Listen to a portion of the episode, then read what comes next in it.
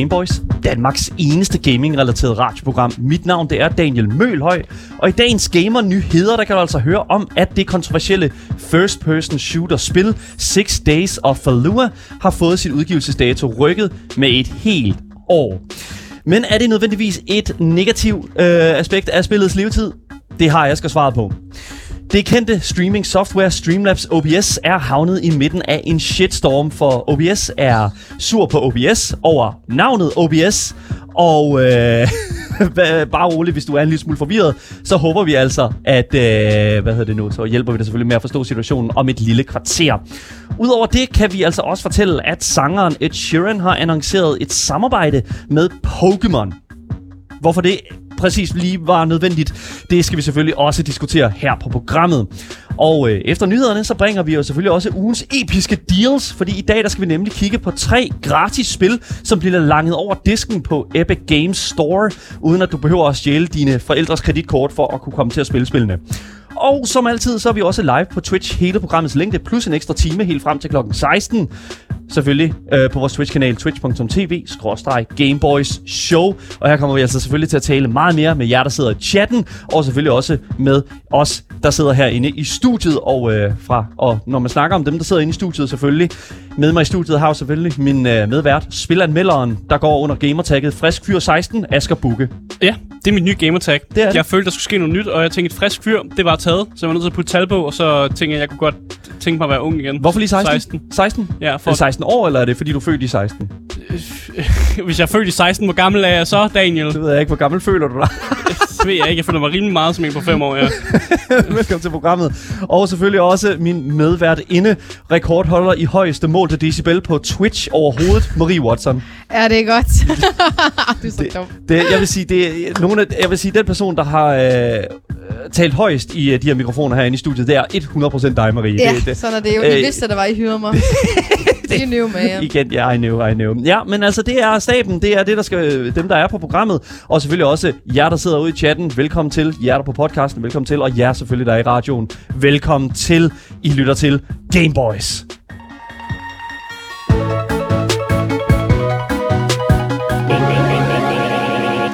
Så vi starter ved det kontroversielle skydespil, som er Six Days in Fallujah, som øh, handler om det andet slag i Irak, hvor 800 civile iraker døde i hænderne på amerikanske og britiske tropper. Det er simpelthen blevet rykket til slutningen af næste år.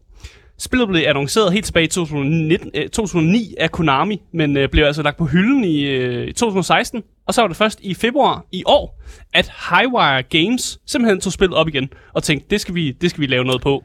Ja. Øh, og købte rettigheden til det fra Konami. Og grunden til, at de øh, rykker spillet, har ikke så meget at gøre med, at spillet faktisk er meget kontroversielt, øh, og nogen vil måske faktisk sige direkte problematisk. Der er nemlig rigtig mange øh, veteraner, øh, men også organisationer, som repræsenterer de her civile iraker, som har kritiseret spillet øh, voldsomt. Ja, Og man kan også godt tro, at øh, de måske rykkede datoen, fordi ham her CEO, Peter øh, Tamt, kom med to meget modsigende statements, efter der var kommet kritik tilbage i februar. Mm. Fordi han lavede nemlig et statement, hvor han snakker om, at spillet jo selvfølgelig, det var jo ikke politisk, og de prøvede jo ikke at fortælle, om krigen var god eller dårlig. Øh, og så kommer der en masse kritik ind, og så var han sgu nødt til lige at, at gøre det, som man måske kan gøre på nogle cykler, og det er at køre baglæns, og tage pedalerne og pedale langsomt tilbage. fucking bad pe- backpedaling, som vi kalder det. Præcis, Yes. fordi så lavede han et andet statement, hvor han jo siger, at selvfølgelig er et hvert spil, som takler Irak-krigen, det er jo politisk. Mm. Men de prøver selvfølgelig jo ikke at kommentere på, hvordan Irak-krigen begyndte, eller Nej. Alt det der, som jo er meget sådan, det er jo hot topic og sådan noget. Selvom at de laver et spil omkring. Ja, sådan, hvad kan man sige, den måde, som krigen egentlig brød ud på, og den her typiske sådan, forståelse Ja. af, hvordan Irak-krigen egentlig hænger sammen. præcis. Og man Det er skulle slet tro, ikke politisk. Og man skulle tro, at mange af de her ting måske var grunden til, at spillet faktisk blev det lavet, fordi de har fået så meget kritik. De skulle lige, måske lige finde ud af, om skal de have de her kontroversielle ting med i spillet? Skal mm. de have folk, der bliver ramt det her hvide fosfor, som jo er en krigsforbrydelse, men USA rent faktisk brugte, og som aldrig nogensinde blev dømt for det. Mm. Øh, om de skulle have det med, eller hvad sker der med det her. Øh, men det var simpelthen i går, at de annoncerede, at uh, Highware Games, uh, de delerer deres spil, fordi development-teamet bliver fordoblet. Der, Oh. kom, der kommer flere kroppe på arbejde. Ja. Det er sådan, det, det, Så det har faktisk absolut ikke noget at gøre med det kontroversielle. Det betyder bare, at studiet ligesom øh, fokuserer mere på spillet, eller sætter flere ressourcer Ja. i, at spillet kan blive lavet. Og det betyder jo, at man tror på, at det bliver en succes. Og derfor putter man jo flere ressourcer på, og man kan få flere folk på development teamet. Det bliver simpelthen fordoblet. Altså mm. dobbelt så No stort. shit. Og det er jo ret sindssygt. Ja. Øh, og det tror jeg faktisk, at studiet faktisk har ret i. Selvom det måske lyder lidt mærkeligt at sige. Fordi i videospilsverdenen, der har vi jo faktisk sådan her kontroverser. Øh, men det gør faktisk bare, at spillene selv er bedre. Og Ja. et klassisk eksempel, det er jo at sige GTA. Ja. Hver gang en nyt GTA kommer ud, så er der altid nogle amerikanske medier, der går helt amok, mm. og nogle, sådan, nogle kristne samfund eller andet sted, som synes, det er forfærdeligt, at man kan pløje folk ned i en bil og sådan noget. Ja. Ja. Men det ender med, at GTA, for grund af den omtale, sælger endnu, endnu flere spil, og jo mere der snakker om det, jo mere spil sælger det. Øh, og jeg vil også indrømme, at øh, spillet frister meget enormt, mig enormt meget, fordi jeg netop er meget sådan historieinteresseret, og, og, og Irakkrigen er jo godt nok for nyligt, men det er stadig et historisk aspekt. Øh, og jeg vil faktisk også gerne se, hvordan studiet takler de her virkelige hændelser, som er foregået. Så der bliver spurgt i vores Twitch-chat her, hvad er der galt i, at der er et spil, hvor USA er de onde for en gang skyld? Jamen, det, og det er jo det, for jeg tror Ja. nemlig ikke, at Six Days in Fallujah er et spil, som måske kommer til at skildre øh, USA som de onde. Øh, Og der vil jeg også bare sige, at jeg vil, hvis jeg kommer til at spille spillet og kommer til at anmelde det, så vil jeg jo selvfølgelig forholde mig kildekritisk. Mm. Så hvis der ikke bliver smidt med hvidt fosfor, øh, som jo er en krigsforbrydelse, og der er 800 civile iraker, der bliver møjet ned af amerikanere, skråstreg britter, øh, så spiller jeg jo et fiktivt spil. Det er jo det er fuldstændig Ja. ja. det er fiktion. Ja, Ja, ja. ja. Det er jo, det er jo Ja, ja, fiktion ja. så lige pludselig. Som jo som et meget altså andet klassisk krigsspil jo tegner amerikanerne i sådan et glansbillede af, at de er heltene. Ja. Øh, og så skal jeg nok love, at jeg tilføjer genren fantasy til øh, genren, når vi så forklarer det Oh my spil. god. Jamen, det er jo ikke, så er det jo ikke rigtigt. Nej. Det er true, det Kildemæssigt. er true, det er true. Uh, Boosty, han skriver også her i vores Twitch-chat, uh, der, er der ikke uh, også mange spil omkring nazisterne og 2. verdenskrig? Hvorfor er det her så kontroversielt? Det er netop så kontroversielt, fordi det er så for nyligt. Mange Ja. af de her veteraner og mange af de her irakker, mm. som jo var mm. altså, i Fallujah, mens det er sket, er jo stadig i live. Og mange af dem er stadig sådan relativt, nogle af dem er relativt unge stadig, fordi det er, det er sket meget for nyligt. Og derfor er det sådan en ting, der er lidt mere sådan, der er ikke sådan en afstandslængde for, Nej. hvor man kan sige, okay, mange af de nazister, der var med dengang, er døde nu, og der er alligevel gået et, et flere generationer siden, at det er sket, og man kan fortælle et andet lys, hvor her er det mere sådan et, det her er sket i vores levetid jo. Ja.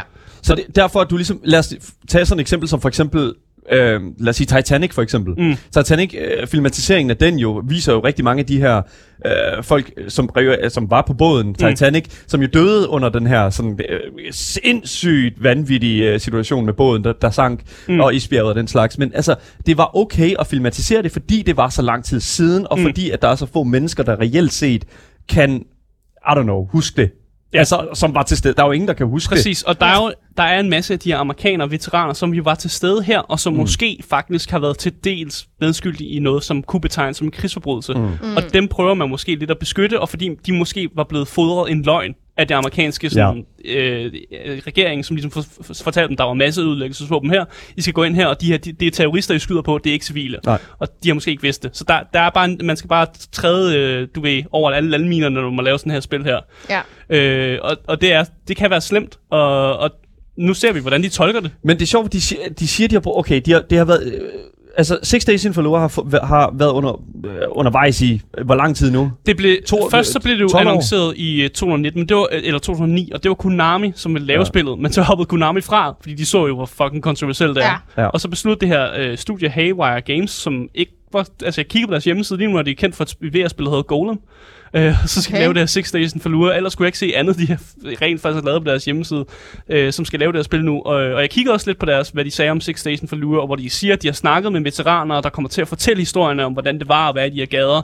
Og de også har snakket med irakiske civile, og der er en del af gameplayet, som også kommer til at være fra en irakisk sådan, civil synspunkt, hvor man vist skal Uh. prøve at undslippe, øh, altså du ved, krigen, mens man Ja. har sit barn på slæb, eller sådan noget i den stil. Okay, det lyder barsk. Ja, lige Ja. præcis. Og det er jo, igen, det er jo svært, fordi vi kan heller ikke rigtig lave jokes omkring, altså sådan, vi kan jo ikke rigtig sådan lave noget komik ud af, ud af den, altså hele den her situation her. Man kan jo ikke rigtig grine af det, vel? Nej, nej. Hvis det er sådan, at det er sådan, men vi snakker jo lidt om at tilføje fantasy-genren og sådan noget til det, fordi ja. Hvis, hvis det ikke bliver portrætteret korrekt og sådan, ikke? Men det er faktisk også sjovt, fordi i vores uh, Twitch-chat her, der bliver der også skrevet fra Apple, men min bedstefar var der med i 2. verdenskrig og dræbte over 120 tyskere. Han var deres, han var deres dårligste flymekaniker.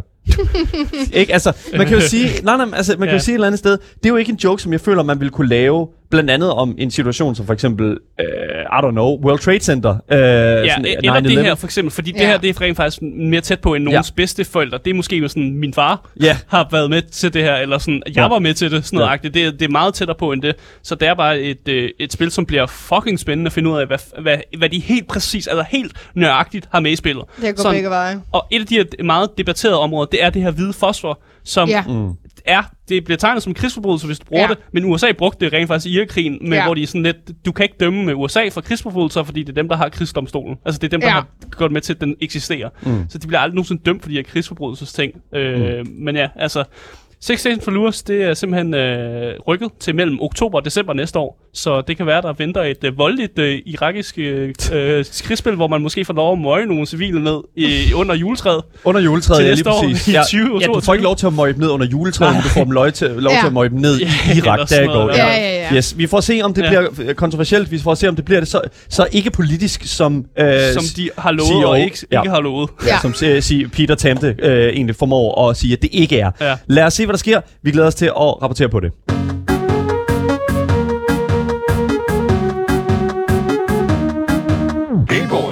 Har du streamet på Twitch eller måske YouTube, så kan du være, at du har brugt programmerne OBS eller Streamlabs OBS. Men efter denne nyhed, så kan det godt være, at du måske kommer til at genoverveje dit valg af streamingprogram.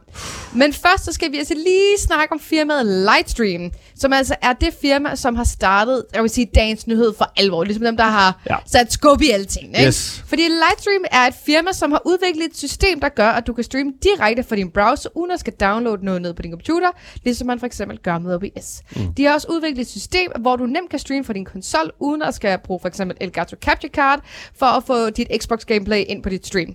Alt dette kan du læse om på deres hjemmeside, men du kan også læse alt om det her inde på Streamlabs Studios hjemmeside, fordi for omkring to dage siden annoncerede de præcis det samme system, men måske også lidt lidt for præcist. Fordi på Twitter poster Lightstream et tweet, hvor de vedhæfter et billede, hvor de sammenligner deres hjemmeside med Streamlabs hjemmeside, hvor de skriver, hey, kan jeg kopiere dine lektier?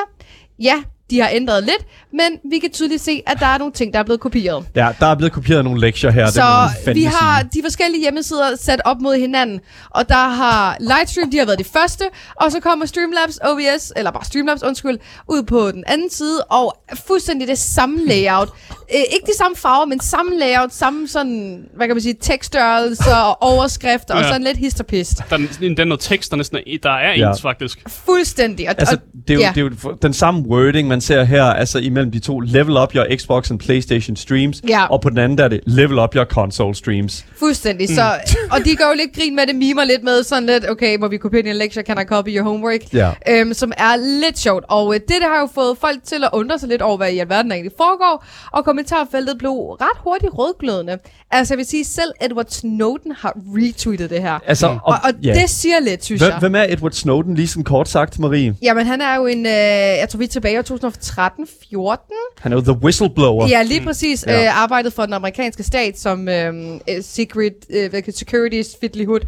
som øh, måske har ligget nogle dokumenter. Som, Måske er re- relativt åbenlyst har øh, øh, leaget dokumenter Ligget ud nogle til dokumenter, offentligheden. han ikke skulle ligge. Ja. Ja. Og det er ret vildt. Han har en stor platform, og har så også været ude og sige, at det her ser lidt lidt mærkeligt ud. Ja. ja og det, det er ret vildt, at han øh, kommer ind i det her i forhold til, at det her det er noget med streaming og gaming Yes. at gøre. Men han er altså også med der. Men Livestream er åbenbart ikke de eneste, som har følt, at deres programmer er blevet kopieret.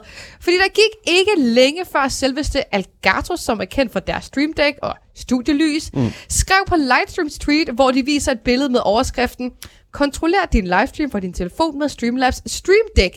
Og dette skulle så være en direkte kopi af Elgatos egen Stream Deck. Så der har Elgato altså også følt, at der har Streamlabs altså været og kopieret mm. deres app til det samme. Og vi har jo også Stream Deck herinde. Jeg har også Stream Deck. Det er sådan en lille sød øh, værktøj, er du kan bruge lille, til lille at... controller, eller Ja, sådan, du ved, sådan fjernbetjening til, til de forskellige scener, når, ligesom når man laver tv og den slags. Ja. Så kan man sidde og skifte kameravinkler på en lille knap. Meget, meget, Ja. meget handy til Sådan produktion. genvej, ikke? Ja, lige Fordi det, du har jo ikke utallige knapper på dit keyboard, især ikke hvis du skal bruge alle mulige fiddlyhood Nope. øh, ting. Men hvad har Streamlabs ligesom at sige til dette? Ja, det skal jeg selvfølgelig nok fortælle jer, fordi på Lightstreams tweets, der skriver de sådan her. Vi lavede en fejl. Teksten på hjemmesiden var ikke det færdige resultat, som alligevel ved en fejl gik i produktion. Det er vores skyld. Vi fjernede teksten, så snart vi fandt ud af det. Vores tiltænkte version er nu live. Livestreams-teamet er fantastisk, og vi har kontaktet dem for en direkte undskyldning. Vi, er- jeg, jeg, må simpelthen, jeg må simpelthen indrømme, at det her, det er, det er, det er, det, det, det er simpelthen, de er blevet fanget med hænderne I i kagedåsen. Ja. Du. De er blevet fanget med hænderne i kagedåsen. Ja. Og så lige pludselig, så er der nogen, der siger, hey, hvad sker der? Og så kom Edward Snowden og gav dem en ordentlig ind over nallerne også. Ikke? Ja. Jeg, jeg, jeg, jeg, jeg synes, det er det, det lugter af, og jeg må simpelthen sige, det er virkelig, virkelig Ja. Bad. Ja. Det er så skidt. Det er, det er ikke helt godt, men øhm, I tænker jo sikkert nu, ej, nu er det værste overstået. But it's not, because it's not stopping here. No. Og det her var noget, der virkelig øh, overraskede mig i går, og jeg skrev også med det samme til dagen, var sådan, oh my god, mm. har du set det her? Fordi at nu træder OBS altså ind i lyset, som jeg også nævnte i starten. Ja. For de skrev i går på Twitter, at Streamlabs, Streamlabs kontaktede dem og spurgte, om de måtte bruge OBS i deres navn for deres eget streamingprogram, som vi kender som Streamlabs OBS. Til det havde OBS svaret, nej, det var de ikke interesseret i, men Streamlabs valgte alligevel at gøre det, og efterfølgende fik det trademarket, sådan så at OBS altså ikke rigtig helt kunne gøre noget. Og øh, det kom måske som en overraskelse for rigtig mange, fordi at jeg havde især en idé, og også mange andre, at OBS og Streamlabs havde indgået et samarbejde om at lave et fælles streamingprogram. Jeg, jeg, må, jeg, jeg må simpelthen But that's not true! Det er ikke det, der er tilfældet. Jeg, jeg er simpelthen, jeg er, jeg er målløs over, at det her det er det, der er nyheden. Og jeg, jeg, jeg må simpelthen sige, da du skrev det til mig i morges, der må jeg simpelthen sige, yes, vi, havde, vi har været på nippet til at skulle skifte, fordi her på Gameboys, øh, der skal det jo lige siges, på Gameboys har vi jo i lang tid brugt Streamlabs OBS Ja. som, vores, øh, som vores software til at sidde og streame ud til, på Twitch, og, og til jer, der sidder og ser med ude på Twitch og den slags. Og det har jeg alene gjort, fordi at jeg var i den tro om, at det var øh, under rigtige forhold, at der var et samarbejde Ja, imellem de her to, øh, to, sta- to firmaer her, der var styr på det. Men i dag, der har jeg simpelthen formået at, at, at blive så målløs over, hvor, hvor, hvor lumsk, lumsk Streamlabs har været i den her, sag, Ja. ja. den her sag. Så i dag, der vil jeg, jeg vil bare gerne annoncere, bare sådan helt også sådan uh, lavpraktisk. Vi fra nu af streamer fra uh, OBS Studio. Ja.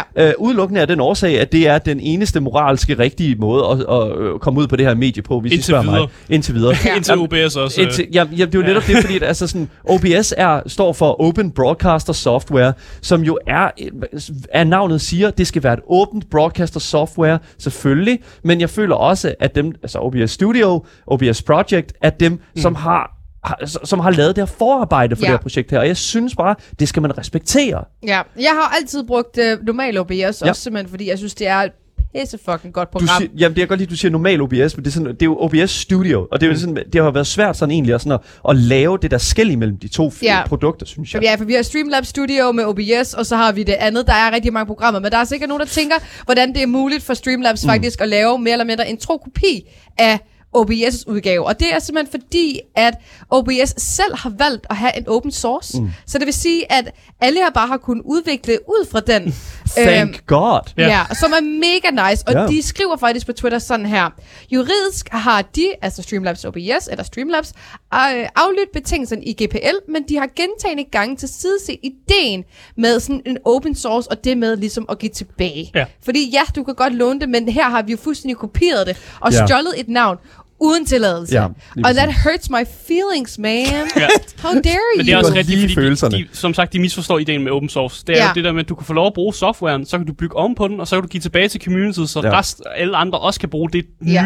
funktion, du også har lavet. Hvad Ja. fanden bilder de sig ind? Ja. Det, er jo, det er jo vidderligt det her med sådan, øh, det er jo faktisk den der meme der, I made this, og så kommer der en anden og tager den, og så holder den anden person den ting i hånden og siger, oh, I made this. Ja. Ja. Og det er bare Lige sådan lidt så, det er komplet, og det, det, er, det er stjålet. Og det, man skal jo sige sådan, yes, det er præmissen for, når et, et program eller noget software er open source, at alle kan gå ind og røre ved det. Men det der er med det, det er jo, at ideen er, at man skal viderebygge på det. Man Ja. skal tilføre noget til det. Og det Der- har de også Og gjort. give tilbage. Ja. og give tilbage igen. Og ligesom det har de ikke tilføje gjort. noget. De har ikke givet tilbage. De har faktisk gået hen og formået, og hele ideen, ideen med det, det er jo, at OBS er gratis. Mm. OBS, Ja. er gra- OBS Studio er gratis, hvor et Streamlabs OBS nu er begyndt at monetize det, er begyndt at putte øh, specielle pakker ind i det og sådan Ja. noget, og sådan alle de her tilføjelser mm. og, sådan, og overlays, og sådan kan du købe, de har en helt storefront. Og det synes jeg simpelthen i sig selv er vanvittigt ja. scummy, når man tænker på, at det egentlig var til, det, altså øh, ment til, altså hele det her Streamlabs OBS, at man Ja. skulle kunne give noget tilbage og give folk nogle flere muligheder mm. For at udvikle på, på de er- her platforme. Jeg er fuldstændig enig. Nu ved jeg ikke, om du lige kan hoppe ind på Streamlabs øh, Twitter, Jo. fordi jeg har lige glemt at tilføje, for de har jo nemlig været ude og lave en lille sådan undskyldning, hvor de skriver, at, øh, at de med det samme prøver at fjerne øh, OBS fra deres navn. Ja. Og, og det med, at øh, de selvfølgelig har bygget oven, oven på OBS' egen, mm. øh, hvad kan man sige, open source øh, kode, ikke? Ja. Men jeg synes ikke rigtigt, der var der inde tidligere, mm. at, at de havde fjernet øh, OBS i navnet Nej, endnu. nej. Og det her, det kom altså ud i går. Ja. Det kom ud i går, ja, vi snakker den 17. november 2021, klokken godt og vel lige lidt i 8 om aftenen. Ja. Og øh, man kan jo sådan sige et eller andet sted også, nu er klokken øh, på, øh, på, på talende stund her, øh, godt og vel 14.26. Mm. Og jeg vil jo sige, at, at fair nok, der er nok en del, der måske lige skal øh, smides rundt her, men et eller andet sted, de hedder jo også bare på Twitter lige nu, Streamlabs. Mm. Ja. Og jeg har det sådan, Men det, her, det tror jeg, det har de altid heddet i Ja, forhold til, men- at øh, de jo selvfølgelig har deres andre program ved siden af. Ctrl F, og så måske bare lige hurtigt, lige et, et lille delete nogle steder, Ja, og så det kunne være... Jeg tror, det, det er lidt svært, Yes. når man har et stort firma og sådan noget. Ja, det, lige præcis. Det er ikke bare Ja. lige... Ja, og jeg ved ikke, at der er noget, de har jo trademarket, Ja. og jeg ved ikke, om der er noget i det, men Ja. det er en kæmpe upser. Ja.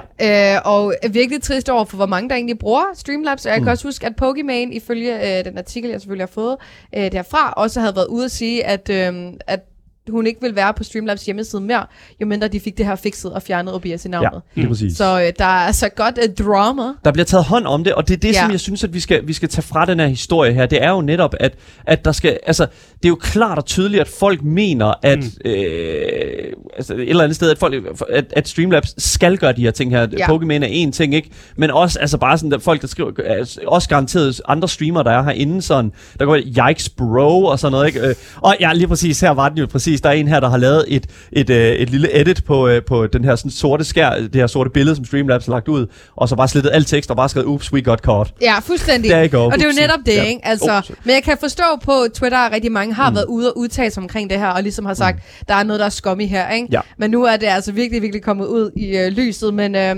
jeg vil øh, måske anbefale, at hvis man øh, lidt øh, har hjertet det rigtige sted, man Ja. måske lige skifter tilbage til OBS og støtter dem, yes. der faktisk har lavet programmet helt fra starten af, Ja. og er med til at give os streamers øh, en fed platform, hvor vi kan øh, arbejde fra. Yes, 100%. Altså det er jo platformen, vi, vi arbejder fra, og det er Ja. det, som jeg synes, at, at vi skal øh, fokusere på her. Jeg skal lige lære at bruge det her nye st- øh, OBS Studios. Heldigt. Spar du kendte en, der havde styr på det, var? Spar du kendte en, der havde styr på det. Men igen, ja, 100% man skal, nej, men man skal give Streamlabs, hvad det, man skal give Streamlabs det credit, som, som credit due. Designet på Streamlabs OBS er 100 gange bedre det end OBS genialt. Studio. De har gjort noget virkelig godt. Ja, og jeg, da jeg sad og skulle flytte øh, og eksportere vores øh, overlays, som vi bruger på vores Twitch-stream øh, her på Game Boys, over i OBS Studios, så må jeg simpelthen sige, at, at, at det, var den, det var en af de fucking mest horrible oplevelser overhovedet. Det er kun noget, man skal gøre én gang, men mm. så skal man sidde og re- redigere det og sørge for, Ja. at det står rigtigt og sådan. Men derefter finder man jo bare ud af, at Streamlabs OBS er meget mere optimeret og meget mere brugervenlig, når det kommer til hotkeys for eksempel. Kontrol, man, man kan ikke kontrol-sætte eller undo ting, man laver i OBS Studio, som man kan i Streamlabs Der er OBS. så mange fede ting ved nogle små OBS. quality of life ting. Og det er bare sådan, det, Men det kan vi jo få ind i OBS, ikke? Nu Ja. kommer OBS, nu har de fået Yes. hvad, 100.000 likes på deres tweets, og nu ved de bare, nu skal de i gang. Alt, det, det skal derind. Let's go. Ind med det, vi skal OBS. ind med det. Vi skal ge- bringe det ind der. Vi skal have nogle... Let's go. Bring it ind. Og jeg synes, at det er, det er en kæmpe, altså kæmpe, kæmpe hejst, hejst flaget for, for, for, øh, for, for OBS til simpelthen at øh, træde i fronten nu. Fordi Ja. nu skal der ske noget. Nu skal der køres ind med hele lortet. There you go. Lige præcis. Futte, futte, ikke? Yes. Så her er jeg. Lige præcis. Streamlabs OBS skal ændre, ændre navn. Det tror jeg, det er der, vi lægger den nu. Jeg tror, de arbejder, så de er i gang med at arbejde på hurtigt på tasterne der. Det kan jeg godt fortælle. Hvad det nye navn bliver, det skal vi selvfølgelig nok vende tilbage til, og øh, lige rapportere på, hvad de finder på. Måske de bare bliver... jeg tror bare, det bliver Streamlabs? Streamlabs, der. Ja. Ja. ja, lige præcis. Vi, vi må se på det.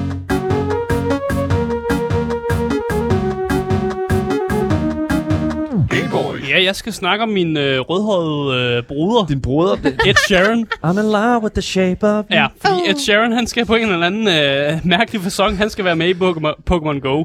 Goals, altså. Ja, you know øh, you made it when you're in Pokemon Go. Hvad betyder det her? Ja, ja, hvad betyder det her? Det var, Ed, What øh, is this? det var Ed Sheerans øh, HQ Twitter profil, som øh, afslørede, at der snart vil komme en slags sådan, crossover mellem sangeren og øh, Pokemon Go mobilspillet. What? Jamen, What der, er is- What is this, man? der er til gengæld ikke øh, kommet andre detaljer ud på, øh, hvad, hvilken form Ed Sheeran skal være med i spillet. Mm. Måske skal han lave noget musik til spillet. Det er jo det mest øh, oplagte, at han skal lave en eller anden form for musik. Øh, men vi har altså også set ham samarbejde med sådan Star Wars og Game of Thrones, øh, Yes. Game, of, Game of Thrones, så det kan også være, at vi skal se en eller anden form for skuespil fra Ed Sheeran. Det tror jeg ikke. Ja, kommer han i Pokémon Go? Det, det, det, det, det, det, det er det, jeg ikke tror. Se, det tror jeg. det, der, der er en, der, den, første, der, øh, den første kommentar, som er blevet øh, lagt op her Ja. ja. til Fuck, billedet, det er sjovt. øh, som jeg jo faktisk vil sige er rimelig clever, det er, I'm in love with the shape of Mew. og, og, og hvis folk ikke kender Pokémon, Mew er en Pokémon, Ja. ja. og det er hvad det er. Fuck, hvor er Ja, det I mean, sjovt, it's just a good joke. Og Jeg, jeg- ja. tror heller ikke, han kommer ind som en eller anden form for skuespiller og sådan noget. Jeg tror, det tror jeg simpelthen ikke gør, fordi Ed har faktisk udtalt, at han var lidt færdig med at være skuespiller, efter han blev ret meget latterliggjort fra hans rolle i Game of Thrones. Han var med i Game of Thrones. When? Han var i Han var en med i den meget, sidste sæson. i en meget Ja. ja. kort scene i Game of Thrones, var Ed Sheeran en uh, Lannister uh, Soldat, soldat. Gud, det kan jeg ikke huske. Og, øh, og, og det, det, Så kommer Arya op, og Ja. så har de en, de har en samtale. Ej, han de har, har en- lines og sådan yes. noget. Ja, ja. Men det der er med det der i, i Game of Thrones, der sætter Arya sig hen til, til ham, og så siger, han sådan, siger hun sådan, jeg, jeg tror ikke, jeg har hørt den der sang der før, og så kommer det, der, det kommer det der kamera, der er bare helt tæt på Ed Sheerans ansigt, og så står der bare, så siger han sådan, no, it's new. Øh, Så det er sådan, så, som om, at det er bare sådan, hold nu op. What does this fedt." mean? Ja, it's, Ja. it's so bad. Og, men igen, Ja. ja. jeg, og jeg, jeg har det sådan lidt sådan, jeg er faktisk glad for, at Ed Sheeran, han siger sådan, igen, det er, det er for corny, hvis han bliver brugt på den måde. Altså, Ja. han, hans, han, det er lidt for corny. Ja, men hvordan tror mm. I, uh, Ed Sheeran kommer til at være med i en slags update i Pokémon Go? Fordi jeg, jeg spekulerede i netop, om det var nogle syngende Pokémons, som, som, blev, Åh, som blev introduceret på en eller anden yeah. måde, hvor Ed Sheeran så skulle lægge stemmen til et eller andet eller sådan noget. Ja, det, ja, det var ja. det, Oh my altså, det, det, jeg spekulerer i. Begynder at synge. Præcis. Okay. Så oh my god. igen, og Pokémon Go vil jo ikke se, altså det er jo et mobil, det er jo et mobil, AR mobilspil, Ja. og jeg har det sådan lidt sådan, hvad er, altså er det sådan noget med, at han, kan, han kommer med nogle quests til dig, eller sådan noget, at du Skal finde nogle... sådan en Pokémon-træner eller sådan noget? Du kan Mm. vælge ham eller sådan noget? Nå, men jeg tror måske, jeg, jeg tror Battle måske, ham, eller hvad? Nej, og han, er, han er kun Ja. synge Pokémon. men man battler jo ikke i Pokémon Go som sådan. Det er jo det, der er Nej, med det. Man præcis. går jo ud i verden og Men fanger det, Pokémoner. Ja, det kunne være, der kommer noget med en update, hvor man kan det. Men jeg tror Jeg måske mere, at han kommer og giver dig nogle opgaver, nogle quests med at skulle fange Pokémoner, som har bruger noget med lyd. Ja. Så for eksempel nogle Zubats, eller øh, som for eksempel en Jigglypuff, eller sådan noget. Goals. Ja, lige præcis. Det vil jeg sige måske vil være en mulighed få ham ind. Igen, jeg vil sige, det er ikke lige så weird som Naruto og Fortnite. Det, Wow, don't hate, man. det, det var jo en update. Var det ikke i går, den udkom? Ja, Uh, jo, Fortnite går der update? foregår. Jo. Ja, så det er altså virkelig sådan en... Det, det er virkelig mm. sådan the time of collapse lige nu. Ja, og det er faktisk også øh, den sidste opdatering, der involverede Pokémon Go. Det var faktisk helt tilbage i september, ja. Da Niantic de annoncerede, at der var, skulle være nogle nye Safari Live event-datoer. Men ellers er der ikke kommet nogen sådan rigtig store updates, så det her er jo Ed Sheeran. Crossoveren er den, den, den første store update i lang Ja. tid Så til Ja. Go. altså. Hvad den kommer til at indeholde, og hvordan Sheeran er med, det ved vi simpelthen ikke endnu. Og vi ved heller ikke, hvornår de ruller den ud. Vi ved bare, at den kommer ud i det, det nære fremtid, som man kan sige. Oh my god, ja. Og folk har jo også, altså sådan, for, folk har deres for, øh, forbehold til Sheeran og de her collabs her, fordi at altså, igen, han bliver, Ja. ja. han bliver simpelthen brugt som clickware. Altså han bliver brugt som, det. han, brugt, han bliver simpelthen brugt øh, til, til ligesom at, at, hive folk ind, og sådan er det jo gerne med collabs. Så ja, that's how it works, honey. Men mindre vi snakker Travis Scott, det, det, det, ja, hmm. så er det mere, du bliver, one up. ja, du bliver mere båret ud i en, øh, i en, øh, i en øh, ambulance i det tilfælde der. Men altså, Eller dør. eller dør jeg, der går lige direkte dør. Anyways, det, hold kæft en nyhed, mand. Nå, men jeg, jeg vil altså sige, Ed Sheeran og Pokémon Go Ja. er nok det mærkeligste øh, sådan reelle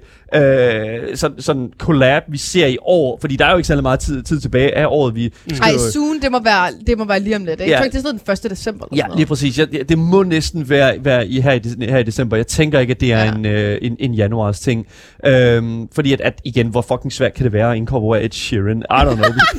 jamen, jamen, altså, hvor fucking svært kan det være, mand? Mm. Jeg synes, det er en fin ting. Øh, alt afhængig af selvfølgelig, hvad det er. Altså, Ed Sheeran Der er, en faktisk nogen, der siger i vores øh, øh, chat lige nu, at der faktisk er en opdatering på deres hjemmeside, som fortæller, at det er den november den 22. Den 22. Det er november. mandag. Ja. Det er jo på mandag. Fair enough. Det er ikke noget, jeg kan tjekke lige nu, men så vi går bare ud fra, at det er, det er en rigtig dato, november Vi 22. stoler på chatten. Yes, lige Vi præcis. stoler. Ja. Ja. Der, uh, umiddelbart øh, er der også en, der det er en koncert, hvor man kan følge med på appen, og du kan fange nogle Pokémons. En af dem er Squirtle med Shades.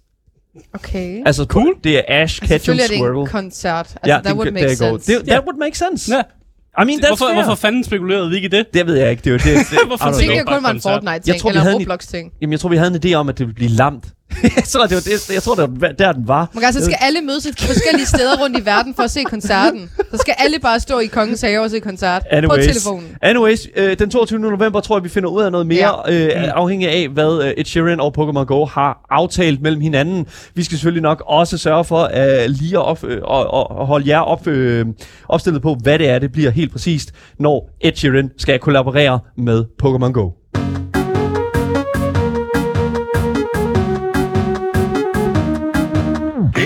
Hvis du først er droppet ind nu, så kan jeg altså fortælle, at du altid kan lytte til dagens program som podcast, hvis du søger på, på det gyldne navn. Gameboys! Så misser du aldrig nogensinde en nyhed igen. Husk, at du kan give os en anmeldelse på Apple Podcast, hvis du er i besiddelse af et Apple-produkt. De hjælper programmet rigtig, rigtig meget. Selvfølgelig podcasten. Og vi elsker selvfølgelig også at læse jeres ris og ros, som vi plejer at skrive til vores Instagram, Gameboys Dalle. Og selvfølgelig her i vores live-chat på vores Twitch-kanal mellem 14 og 16 twitch.tv Gameboys Show. Mit navn det er Daniel Mølhøj, og med mig i studiet, der har jeg jo selvfølgelig spilanmelder Aske Bukke. Top tier gamer. Yes, lige præcis. Og selvfølgelig Twitch-streamer Marie Watson. Mig. Hell ja, yeah, lige præcis. Men øh, du lytter jo selvfølgelig til Gameboys, og nu skal vi til noget helt andet.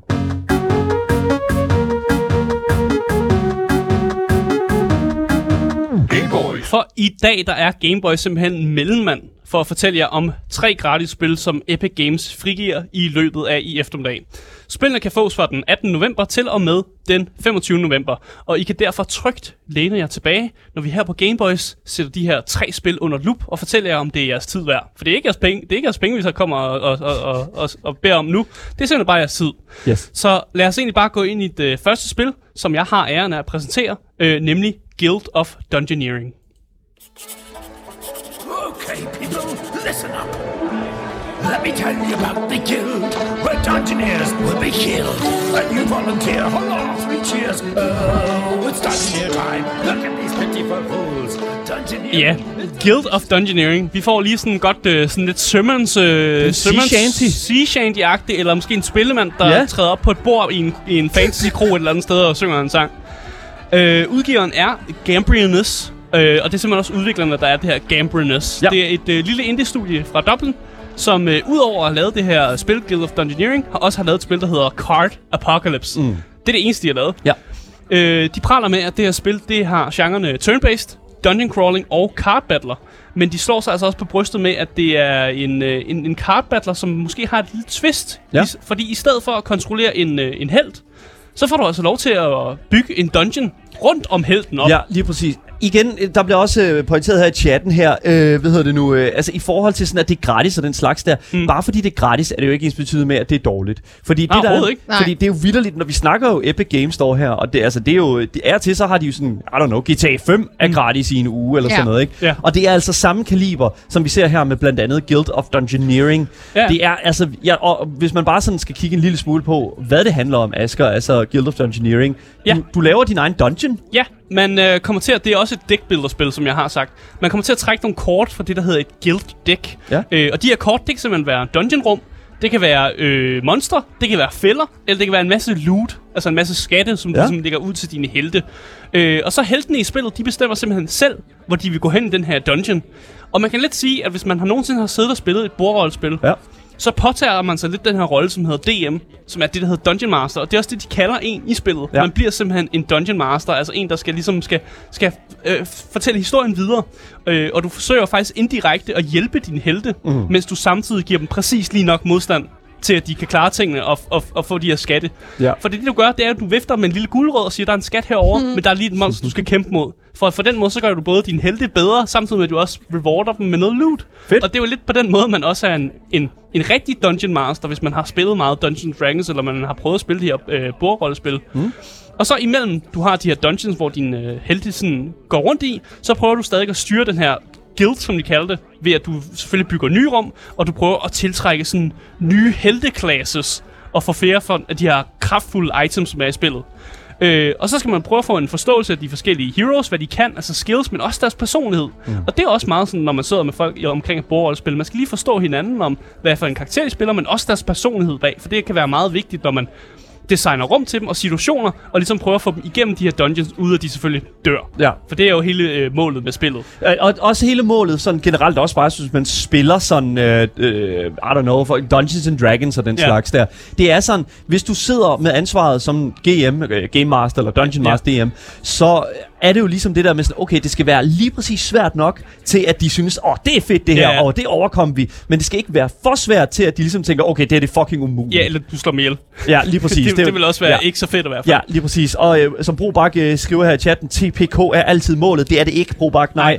Total Nej. Player, player kill, det er ikke målet. Man Nej. skal, altid, man skal altid lige gøre det præcis svært nok. Nej. Men også lige præcis let nok. Altså visu- visuelt set, så Ja. synes jeg, at spillet har sådan en, en perfekt sådan pen and paper visuel stil. Og hvis man ikke lige for, har forståelse af, hvad det er, så er det som om det hele er blevet tegnet med en blyant Ja. på et stykke ternet papir. Ja. Så det er simpelthen det er alt sammen sådan lidt håndtegnet, alle de her figurer, alle de her dungeons og sådan noget. Det er håndtegnet. Det er meget cute, sådan. Også meget cute, ja. Mega cute. Og så Ja. ja. bruger spillet ikke særlig mange farver. Der er næsten kun to farver, der ligesom har, der, der er ligesom inde i det spil. Der er en gul, mm. og så er der selvfølgelig også en blå, som er øh, en blå, det er selvfølgelig heltene, og så er der røde, det er de monstre. Det er rimelig net at have med at gøre, Ja. ja. at der ikke er så mange farver, og så er der nogle gule farver også, som er skatte. Ja. Så det, det er rimelig net at have med at gøre, og så resten, det er jo bare en blyantstreg, der har tegnet noget. Mm. Og det synes jeg egentlig er en fed øh, visuel stil. Så vil jeg også snakke lidt om, øh, om lyden, for jeg har gået og lyttet lidt til soundtracket. Okay, du har simpelthen Øh, været i gang med hele, hele lyden bag. Ja, præcis. Og det er sådan, du ved, klassisk fantasymusik, mm. som så selvfølgelig skal skabe en vis kontrast til det her visuelle. Og det er jo ligesom, når man har et øh, bordrollespil, hvor man i virkeligheden bare stiger på nogle plastikfigurer, mm. men hvis der er noget Lord of the Rings soundtrack i baggrunden, så kan man sgu godt lige leve sig lidt mere ind ja, i det. man kommer lige lidt mere ind i det. Ja, man drømmer sig med på ind i det. Og det er samme, de har gjort her. De har sådan noget klassisk fantasy-musik, og så har det officielle soundtrack også bydet på musik, som faktisk bliver sunget af det, der virker som ham her spillemanden, som træder op på et bord. Der er simpelthen to sange, som er sådan sungende, med sådan en, en, en, en, en eller anden form for øh, spillemand, som synger om, om det her med at lave en dungeon og sådan noget, med at, drage ud på fedt. eventyr. Ja, og det, og det er jo der, hvor alle gode rollespil starter. Det er jo på et værtshus. Så det har den her Ah, meget yes, sådan, sådan, vi Ja. starter på værtshus-agtig Ja. feeling med deres soundtrack. Hvor mange, hvor mange værtshus slagsmål har I været i øh, sådan til sammen? En. Tror jeg. Du har været i en, Marie, Og jeg har været ret mange. og Asger har været i ret Altså mange. Dungeons and Dragons? I Dungeons Dragons, ja, lige nå, præcis. nul. Altså, Nå, Nå, der, der, det er konstant. What? Hvad? Nej, okay. Det, wow, der er en masse kontekst der. Let's go. Ja. Så jeg vil sige, øhm, Men jeg vil gerne slutte af med en lille konklusion, hvis jeg må det. ja, lige præcis. Det er jo gratis, det her. Der, Præcis. Øh, ja, lige præcis. Guild of Dungeoneering. Præcis. Det virker som øh, et perfekt spil Mm. for en person, der måske har spillet rigtig meget ro- bordrollespil, som mig, og så måske leder efter en oplevelse, hvor du ikke sådan behøver, at du vil synkronisere kalender med fire venner, for at finde en dag, hvor I kan spille. Men som, man vil stadig have den der følelse af, at man, ligesom, man samler en gruppe, og man får lov at styre slagets gang, som Ja. ja. den her DM, ham der ligesom styrer spillet. Øh, og det er i hvert fald sådan et spil, som jeg vil komme til at spille, og som jeg godt kan lide, fordi jeg netop har siddet på den side af bordet, hvor man er den, der styrer, øh, styrer det hele. Så jeg vil egentlig bare sige, jeg vil anbefale det her spil til en person, der minder meget om mig. Er det mærkeligt at sige? Nej, det jeg synes jeg ikke, det er mærkeligt at sige. Jeg synes faktisk, det giver meget god mening. Ja. Dem, der kan lide den slags rollespil Ja. der, men også savner en lille smule sådan typisk sådan roguelike-agtig øh, også Præcis, tendens. ja. Øhm, Og helt også godt klart. kan lide kortspil, for det er jo et kortbaseret spil, det Ja, her. lige præcis. Og det er altså gratis. Det, man skal ikke, hvad hedder det nu, ud og bruge nogen penge nu. Det er dog først på Epic Games Store, øh, når at de, øh, de her spil her, de udkommer. De udkommer senere i dag, her torsdag, ja. øh, torsdag den 18. november. Og det er jo, øh, jeg tror det er omkring en femtiden. Jeg har nemlig et, øh, af så, tidligere kilder og den slags mm. øh, erfaret, det er godt og vel omkring en femtiden. Ja. Og det er gratis, ja. så det er altså bare at downloade det, og så kan du altså bare spille det. Du skal ikke hive, øh, hvad hedder det, øh, nogen former for øh, dine forældres kort frem, eller noget som helst. Åh. Eller, eller skrive det til din, for, øh, din yndlingsstreamer for at håbe, at de giver dig det. Det er simpelthen bare øh, fuldstændig free på Epic Games Store. Ja, præcis. Hvorfor kigger du sådan der på mig, Marie? Det gør jeg heller ikke. Jeg bare. Du var lige der i min uh, vision. Yep, lige, der i går. Ja, lige mm. Præcis. Nå, men uh, Asger, tusind tak for at lige at give os et lille spot på Guild of Dungeoneering. Det Ja. første gratis spil, som er på uh, af de tre gratis spil, som kommer ud på Epic Games Store i dag. Jeg skal altså tage det næste, og det næste, det er altså en lidt anden kaliber, fordi jeg skal nemlig tale om øh, den digitale exhibition, vil jeg jo næsten kalde det, som øh, hedder Kid A Nisha Exhibition. Og her kommer der lidt lyd fra den officielle trailer.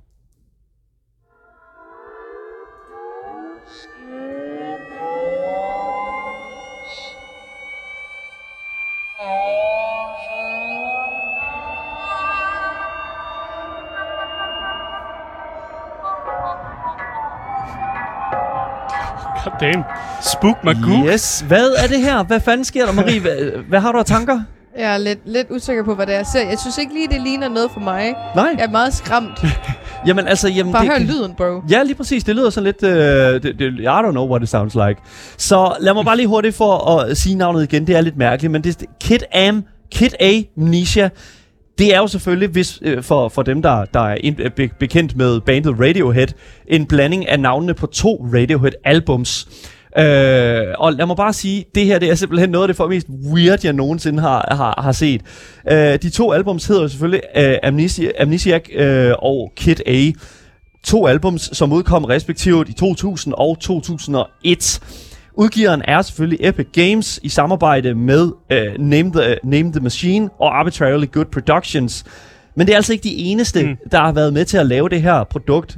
Jeg vil sige, da jeg så den her titel, der blev jeg vild- vildt overrasket, fordi det her er på ingen måde noget, som jeg tror, jeg har set før i den her kultur på den her måde her. Øh, Det vi har at gøre med her, det er åbenbart et omvendt digitalt slash analogt univers, skabt af originale kunstværker af forsangeren øh, fra Radiohead, to, øh, Radiohead What? Tom York og Stanley Du- Dunwood og lyddesigner Nigel Godrich for at fejre 21 år med Radioheads Kid A og selvfølgelig Amnesiac albums. Så hvis man ikke ved, hvem Tom York er, så er han forsangeren fra det populære band Radiohead, der er kendt for at have lavet numre som Creep, Karma Police og No Surprises. De har lavet albums, der hedder OK Computer og The Bends. Virkelig, virkelig øh, sådan relativt øh, vel... Øh, Veletablerede veletablerede musikere, ja. musikere. Ja. Virkelig, virkelig stærke, stærke øh, navne på den måde der. Og øh, han, øh, Tom York har altså ah, samarbejdet med Stanley Dunwood øh, i, i det her projekt her, som er kunstneren bag albumcoversne til de her to album, som blev lavet Okay. tilbage i 2000 og 2001. Og så er de selvfølgelig også de to samarbejdet med Nigel Godrich, som står bag rigtig meget lydproduktionen på de to albums også, og også derefter. Øh, virkelig, virkelig interessant samarbejde her. Så det er mm. altså tre enormt kunstneriske hjerner, der står bag det her ekstraordinære gratis sådan, og den her oplevelse på Epic Games Store, som der skal forsøge at visualisere musikken fra albummet ud i den her sådan interaktive kunstudstilling. Så det there you go. Præmissen er jo fuldstændig vanvittig, også når vi ser det, sådan, det visuelle her. Meget af Rent visuelt ser det jo ud til, at mange af de her sådan, visualiseringer af lyden er baseret mm. på sådan surrealismens verden. Uh, ja, det er jo sådan, Marie, du sidder sådan og ruller lidt Ej, det øjne. der, det... det, det, altså, det er jo... Jeg ved ikke lige helt, hvad der foregår. Det er kulturelt, det her. Det, Jamen, er det, lidt for kulturelt, måske? Jeg kan godt lide det. Ja, der bliver, øh, der, er, der, øh, hvad hedder det nu, der bliver også skrevet i chatten fat og hat, og det tror jeg er en del af, af oplevelsen. Ja. Jeg tror, det er det, man skal sådan tage det. Godt, det er gratis. Ja, lige præcis. Okay.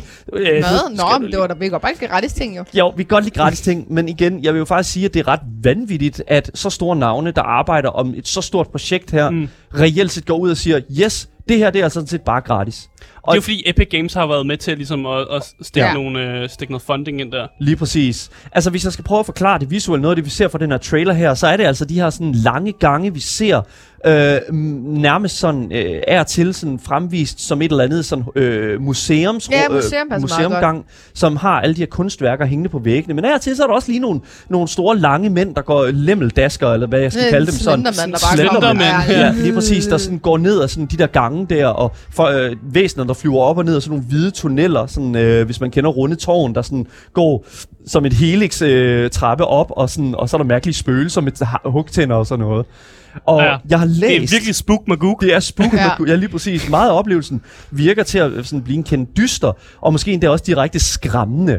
Og hvis man har set et lille interview omkring sådan det her kunstværk fra øh, sådan set de her øh, Tom York, blandt andet også Stanley Dunwood, der står snakker omkring den her kunst her, så øh, mm. kan man virkelig høre, at de har baseret meget på det sådan, øh, af omkring sådan 2. verdenskrig og sådan øh, den følelse af at være sådan fanget mm. og sådan noget. Så det er sådan virkelig sådan heavy, heavy stuff. Jeg bliver nødt til at spørge her, Ja. fordi der sidder måske, jeg ved ikke om der sidder nogen uh, Radiohead-fans derude, men er meget det her, er meget det her, kan, er meget det her sådan, uh, kunst, er det baseret på deres album så? Ja, Er det, præcis. er det direkte tråd til, hvis man har hørt musikken, så kan man måske finde noget, noget et eller andet, der passer sammen? Det, så af, af kilder, som jeg har, øh, har øh, læst mig til, øh, så skulle det, det visuelle åbenbart ligne det, øh, den, øh, hvad kan man sige, se ud som den måde, musikken lyder på. Og jeg har også lyttet mm. lidt her til morgen til Kid A og Amnesiac, og vil faktisk sige, ja, det, ser, det lyder sgu egentlig meget rigtigt.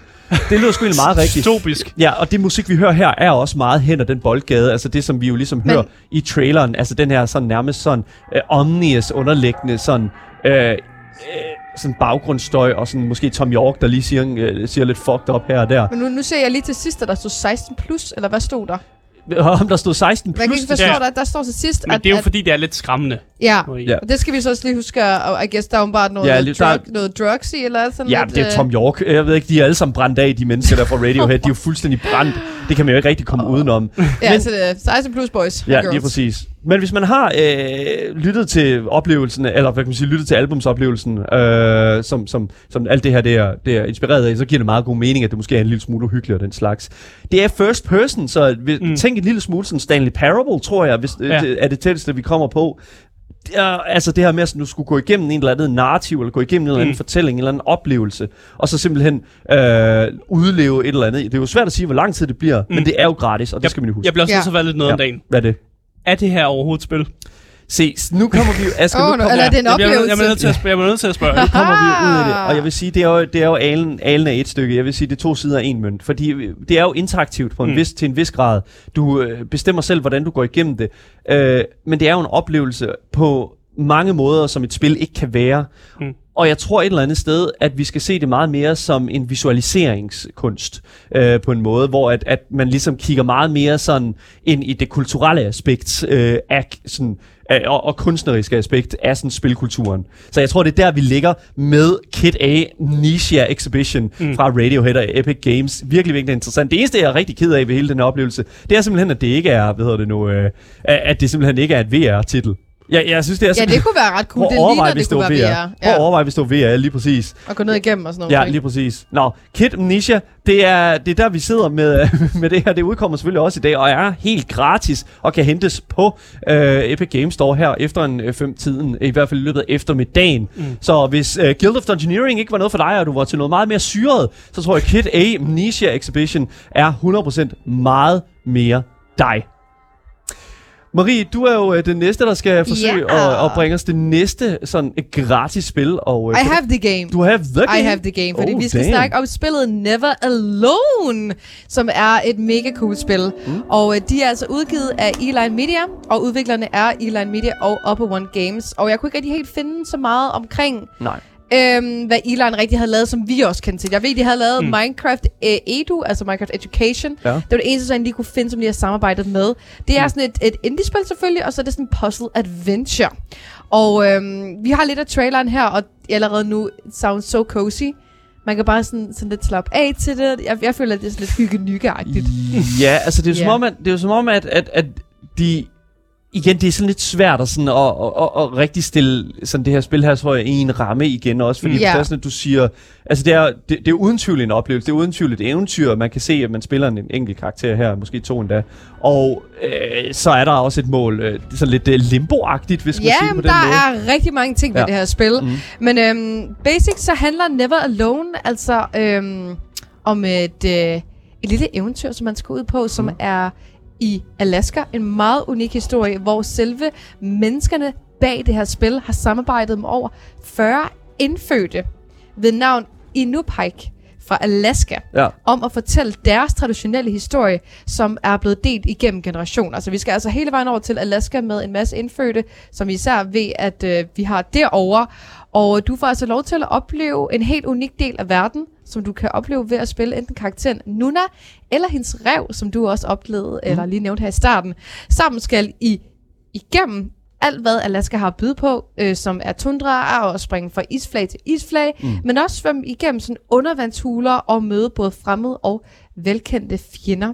Du skal også udforske nye miljøer, men også udføre heldegærninger og selvfølgelig møde karakterer for Inupiaq-historien. Men, Og- ja, ja. undskyld, jeg, jeg, Ja. bliver bare sådan lidt sådan nødt til at spørge, er det, sådan, er det, er det folklore inden for sådan de her Ja. sådan Al- Alaskan people? Det er det nemlig, fordi, Fordi- at det hedder oh det her God. Inupiaq, hedder det. Jeg Ja. håber virkelig udtaler det korrekt. De har, ligesom så mange andre indfødte, du ved, en historie Ja. omkring sådan noget som ånder og alt det, der ligesom er sket for mange hundrede år tilbage, som Ja. så er blevet delt igennem, som hvad kan man sige, generation til generation. Og øhm, det er så den historie, som de har været med til at få ind i et spil nu, Ja. som øh, Nuno her, øh, eller Nuna, undskyld, skyld, øh, og hendes rev, så skal øh, gå igennem. Og det er mega fucking cool. Og noget også, der er så unikt ved den historie, det er, at der øh, er en fortæller, der selvfølgelig guider ind igennem hele den historie, som er på deres originale sprog, som altså Inupiaq-sprog. Wow. Ja, Mm. så Okay. det er altså virkelig sådan tilbage i tiden med, med de indfødte på Ja. sådan en helt fantastisk mm. måde. Altså både grafisk har vi nogle forskellige, sådan lidt 2D-agtigt, men vi har også, øh, hvor man altså ser dem skal kæmpe igennem Altså den her sådan, ja. Super weird. Altså sådan uh, artstylen er Der er så forskellige weird. art styles med Ja. i den her. Ja. Øh, meget sådan lidt sådan realistisk også, ikke? Men også Mm. mm. den her 2D, og du skal op ad bjerge, og du skal ned og svømme, og du skal så mange forskellige ting. Men også samtidig selvfølgelig overleve med din rev. Hele det her foregår dig sammen med dit rev. Mm. Mhm. Øhm, og øh, det fede ved det her er, at du både kan spille det i single player, men du kan altså også spille det her i co-op. Så du har altså mulighed for sammen med en ven at styre både Nuna og reven. Mm. Det er sjovt. Øhm, det er jo, Det er en, ved at blive en populær ting, kan jeg fortælle jer. Fordi Ja. det, der er mange indie-spil, som opererer med det her lidt øh, sådan, øh, co-op, men hvor man får lov at stille en lille, øh, spille en lille animal companion. Lige. Spiritfarer er meget Ja. kendt for også, indie-spillet, ja. ja, for Ja. også at have sådan et spil, hvor man har en lille øh, animal companion med sig. Lige præcis. Og sammen med øh, reven, eller din ven, som mm. Mm. det så også er, så skal I udforske Alaska, hvor I også selvfølgelig får hjælp af ånder til at overleve den her sådan barske verden. Mm. Fordi det er jo lidt øh, et farligt sted, øh, når der er rigtig meget sne og rigtig mange bjerge, og True. isbjerge er så kommet efter dig. Øh, og det er simpelthen en helt fantastisk verden, du kommer ind i, og der er også meget sådan nordlys og alle de her ting, som Ja. også bliver lavet om til ånder, altså sådan, de kan bevæge sig og det er Jeg, jeg ved ikke, cool. er det bare mig, der tænker sådan bjørnebrødre? Jeg har sådan bjørnebrødre Ja. i mit hoved. Ja, så Jeg skal det, sige ja. nej, men du siger ja, Marie. Ja, jeg sad også og tænkte lidt på bjørnebrødre, men det er også meget på Er det grund af de her... Ja, selvfølgelig for koldt, men de har de her dragter på. Ja. Altså de her store frakker og de her halskæder mm. med, øh, med tænder. Så hvad kan man sige? Bjørnebrødrene bare lige med sne. Ja. Ja. Men det bjørnebrødrene i et, i et koldere klima, tror jeg, vi er det, vi snakker Ja, om. Men lige det, præcis. Igen, øh, igen det, det er jo den her, det er, det, det er en Disney-film. Men, men altså, jeg vil jo sige, at også det der med sådan, at vi, at vi ser en, en, en folkefærd, som jeg tror ikke er blevet fremhævet så meget i populær po- altså popkultur på den måde der, Nej. som, som vi jo ser her. Jeg synes, at det, det, det virker utroligt gennemført. Jeg synes det, og specielt også, når vi sådan ser det der sådan co-op element der. Det er Ja. bare en, t- altså vi så jo It Takes Two, som jo øh, stod øh, til The Game Awards øh, Ja. Som 2021 Game of the Year, ja. som Game of the Year, mulig nomineret Game of the Year. ja. Og det er jo vanvittigt fedt at se, at, at nu, okay, fair nok, co-op, samtidig med, at vi måske også kan lære noget omkring en folkefærd, som rent faktisk stadigvæk eksisterer her i verden. Lige præcis. Ja. Og der er jo netop noget ved alle de ting, du sidder og siger lige nu. Fordi Ja. hvis hele den her historie, jeg lige nu har sagt, som ikke har været nok til at overtage, så skal jeg fortælle jer, at de har så vundet utallige priser og været nomineret utallige gange. God damn. De har for eksempel vundet Best Debut Game, uh, Most Significant uh, Impact mm. Og Game of the Year mm. i år 2015. Så de Yes. har altså vundet The Game of the Year.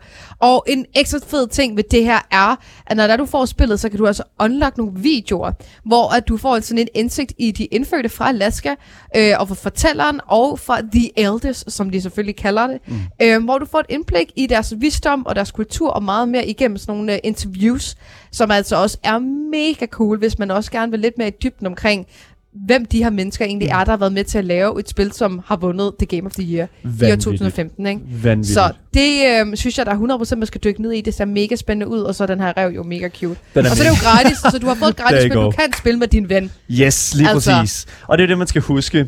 Jeg tror ikke, vi når mere, Nej, fordi vi vi skal, hvad hedder det, og det var også rigeligt, fordi at vi har jo nu givet øh, de tre altså anbefalinger på de tre gratis spil, der ligger på Ja. Epic Games Store i løbet af den næste uge. Og det betyder altså fra i dag, torsdag den 18. november, og så Ja. selvfølgelig en hel uge frem. Og det er altså vanvittigt fedt. Du skal ikke betale for nogen af dem. Guild of Dungeoneering, Radioheads mærkelige exhibition ting, og selvfølgelig Never Alone. Tag et kig på det. Det kan vi altså stærkt anbefale her fra Game Boys.